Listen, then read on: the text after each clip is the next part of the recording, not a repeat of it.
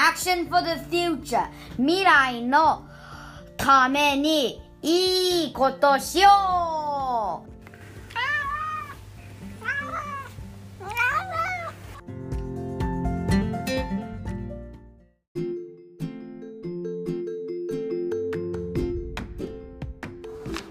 はい。今回は第3回萩尾まるっとグルメの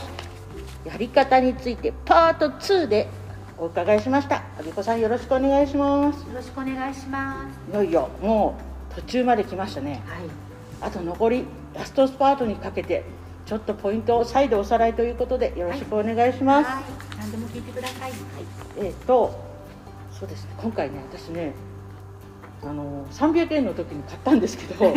実は初めて使ったのがこの前の日曜日やったんですよであのねこのパスポートを持ってるっていうだけで初めてのお店にあの水戸黄門のインドのようにこれ持ってんですけどって言って入るとあのお店の方はそういうあの死んだものとかそういうの区別区別はないんだけど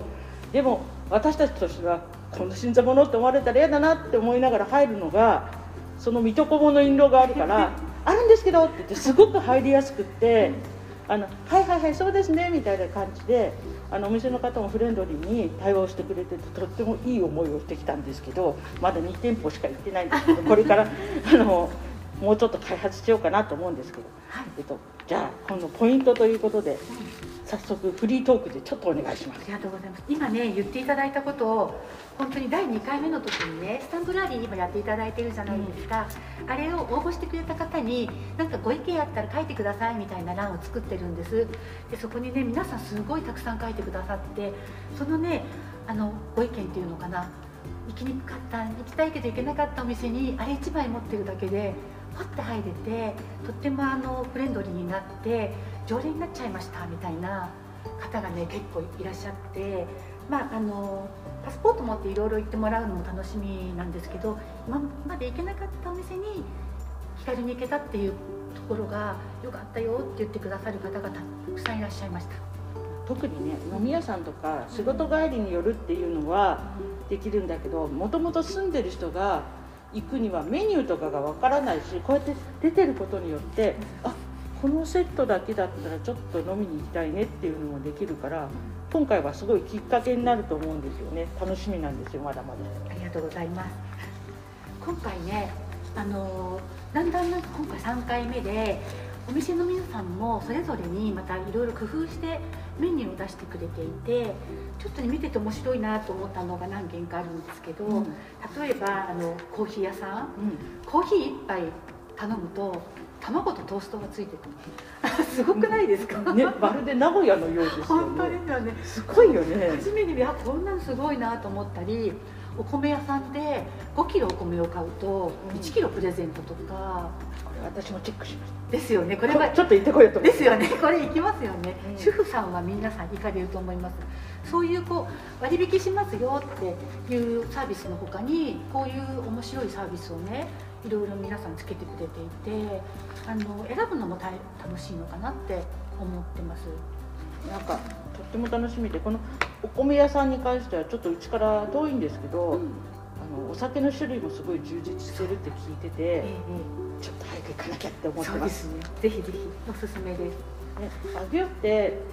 割とチェーン店ばっかりじゃなくてこういう個人店の魅力的なお店があるっていうのがこれを見て改めて分かったなっていうのがあるんですけど、うんその辺のところどうでしょ本当にそうですよねあの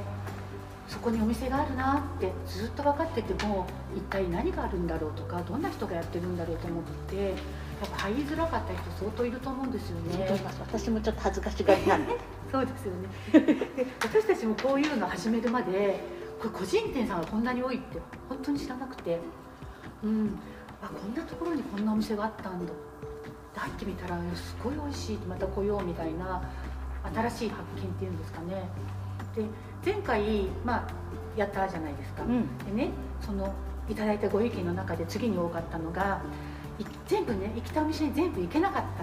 早く次をやってくださいみたいなのが来ててで前売りが発売された途端に待ってましたって言ってねたくさんの方がね前売り券買いに来てくれた。うん。リピーターが増えたんですね。そうリピーターそうですね。イベントのリピーターも増えたっていうこととまだ行きたかったけどパスポートなくなっちゃってまた入りづらくなっちゃったからパスポート手に入ったら今度はここの店に行ってみようっていう、うん。うん、で一回ねほら一回行っちゃえばもうパスポートなくても行きやすくなるじゃないですか。そうそうそう。どんなところかわかるからね。そうそう。すごいねいいきっかけになってるのかなと思ってます、でも私もちょっとこの前初めて行ったところうまた行きたいなって。ああなんかなんかちょっと常連になりたいなっていう感じのお店でしたね。ん、いいですね。そういうのをね地元で地元のお店を探してもらって常連さんになってもらえると、ね、飲食店さんの方もすごく喜んでくださると思うので、いつかあの某某テレビ番組のあの1いや10位からバーッとカウントダウンしていって出てくる番組のこの前顔がやってたんだけど「あげおの」っていうふうに出るといいなっていうのが、ね、これそれに相当するものいっぱいあるじゃないですか。そうそう結構ね自慢できるお店がたそうくさん。そうそうそうそう、ん。なんで買うなんかに負けないぞみたいな。ねちょっとライバル意識みたいな、ぜひぜひ。本当ですよね、うん。目指せね。うん。あアトマチック。あとはあはいはいはい。目指せアトマチック。感じで、うん、本当にいろいろネタがあってこの前もなんか芸能人さんが回ってまあしたハライチさんのやつそうそうそうそう。爆買いのやつですよね。そうそうそう今日参加あのここに参加してくださっている店舗さんもね出てました、ねありますよね。えなんかあげって結構これはちょっと話ずれちゃったんですけど芸能人の方多いですよね。意外と多いなとそうそうそう。だって羽鳥さんもそうだしこの間のハライチさんとあと的場さん？あと佐藤塩地さん？そうびっくりしちゃった。あれ？とあと世界のテレビ番組に出てる名前ちょっと忘れちゃったんだけどいるんですよ、あそうなんですか、うんちょっと際どいねうあのギャグをやってる人がいて。ん、知らない。今度教えてあげるそれをねテレビにちょっと出られないと思うんですけど彼は、うん。世界ではちょっと有名なところでは有名な人がいるんです。そうだったんですね名前ちょっと忘れちゃったちょっと面白い人がいるんです。それも上尾の人で。でこの前まで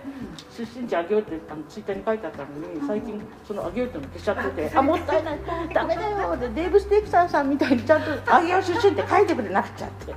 ど思いましうして消されちゃったんでしょうたねえ。いいのにね。なんか他にいろいろ書きたいことがいっぱいあるのかもしれないんだけどそっか。上尾って書いてあったのに ね、そういう魅力的なあのタレントさんもいらっしゃるし魅力的なお店さんもいっぱいあるし、ね、ちょっとねこうやって見てるだけでもねジャムに特化してるこの名前言っちゃうとグローブさんなんかすっごいジャムに特化しててこんなに専門的にバーッとあるところって珍しいそう。で自分たちで作ってるんでしょ？自分たちで作っててしかも多分その中の5種類は上尾さんあの上尾の果物を使庭にも結構ハウとかそういう類のがあってこういうの使ってみようと思うんですよって常に研究されてるんですよねここ。そうですよね。新しいのがイチジクとかうん。ラフランスがなんか新商品でね出てきてましおお楽しみだな。たただねこれ100店舗あるでしょ？う1ヶ月でパスポートは一応ねうん。あの10個発行してるようになってるんですけど、んやっぱね全部は無理ですね。無理なんですよ。厳選しなくちゃいけないんですよ。私もね何回も何回も見ててあの1枚ちょっとボロボロになってしまったんです。今日来たついでにもう1枚新しいのに いただいてきたところなんですけどなんかね行ったことがないんだけどね卵焼きの厚焼き卵がちょっと美味しそうだなここ行きたいなとかいうのもあるんだけど名前がね出したいんだけど行ったことないんで。あのあれなんですけどあとやっぱやっぱりこの飲み屋さん関係の鳥関係の料理が多い、そう鳥屋さんね焼き鳥屋さん多くて、ん、でもねなんかどこでもどこ行っても美味しいんですよ、うん、私も前回行ったところでまた今回行こうと思う焼き鳥屋さんあります、ねなんかねとっても行きたい。って思って、お宮さんなんかね特に入りづらいですもんね、そうなんですよ。うん。飲み屋さんはなんかあのサラリーマンのお城みたいな感じがして。うんとおばちゃんたちとか来るのどうかなって思ったりもするんだけどでもこういうふうにやって免罪符を持っていけるからなんかあのちょっと飲み物屋さん系ちょっとみんなトライしてみませんかっていう感じですね。ね、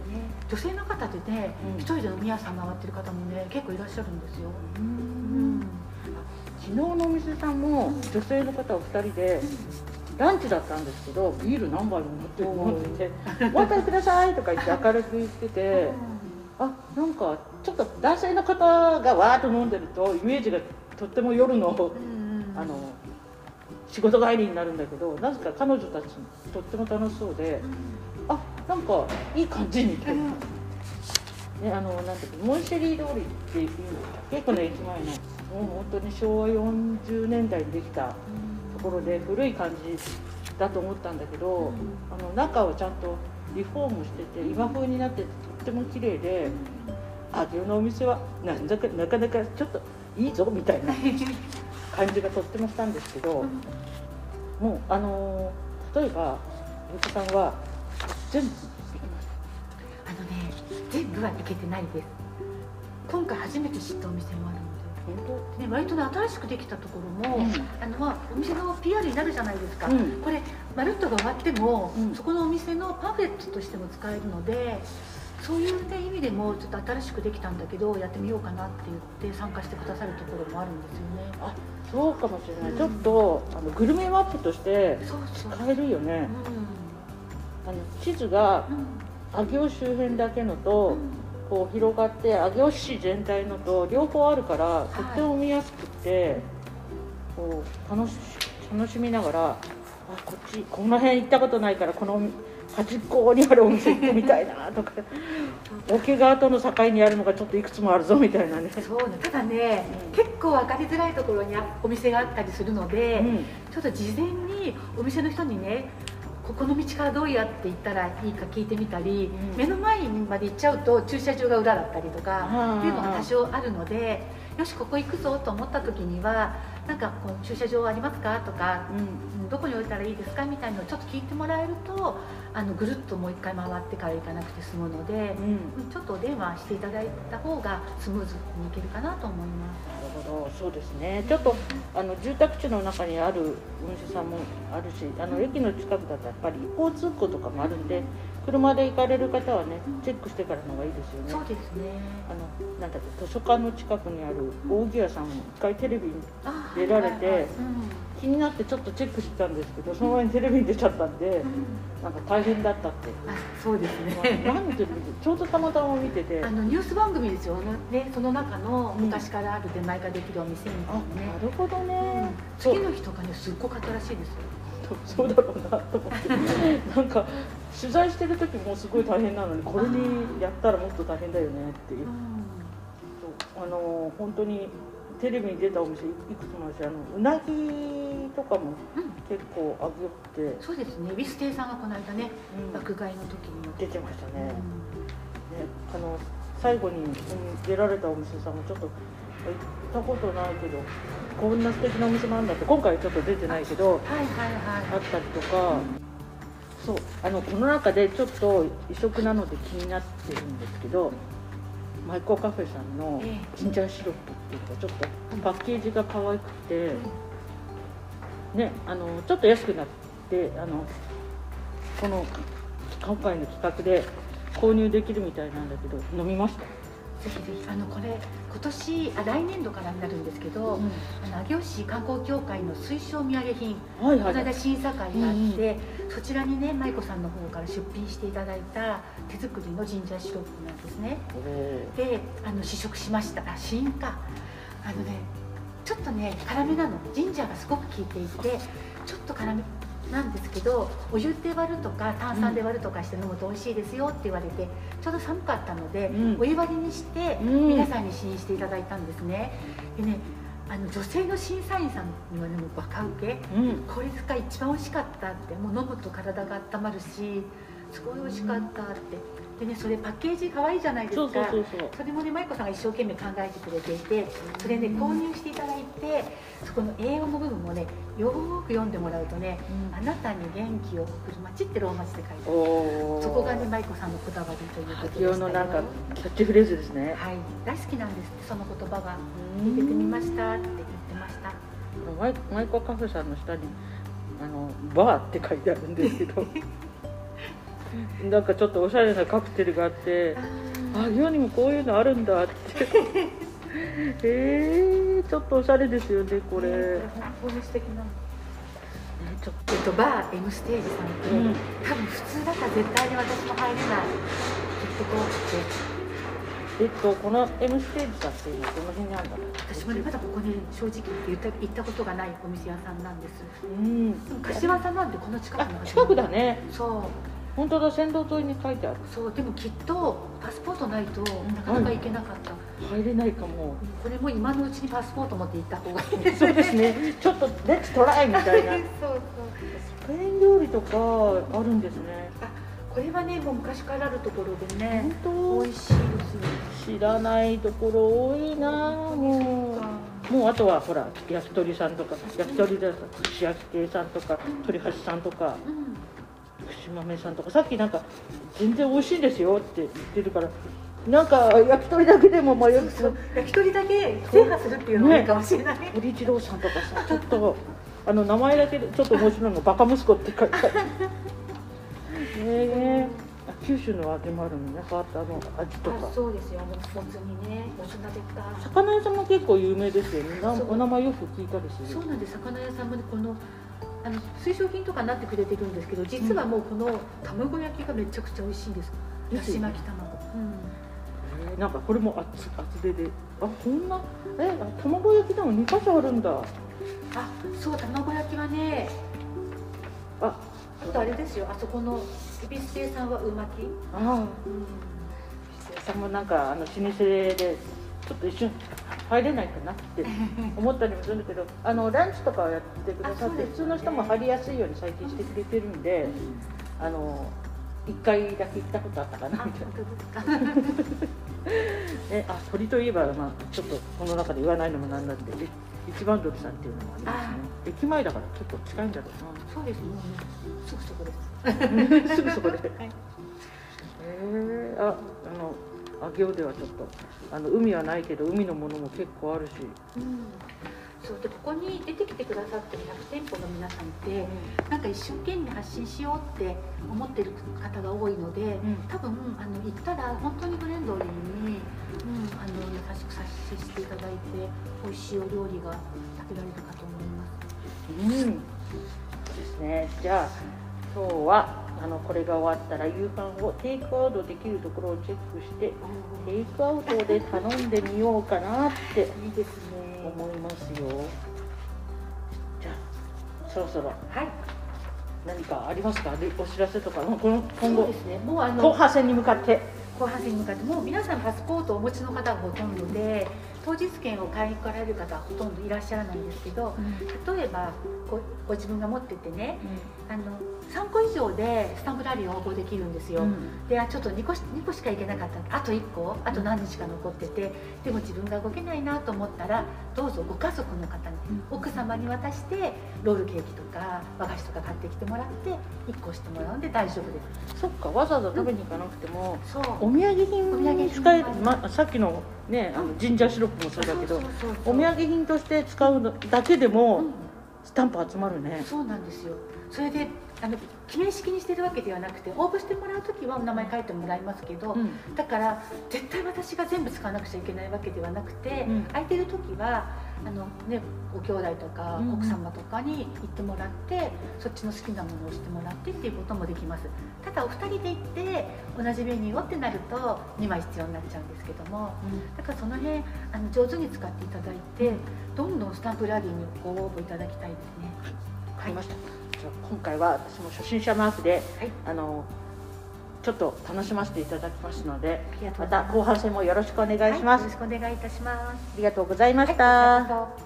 い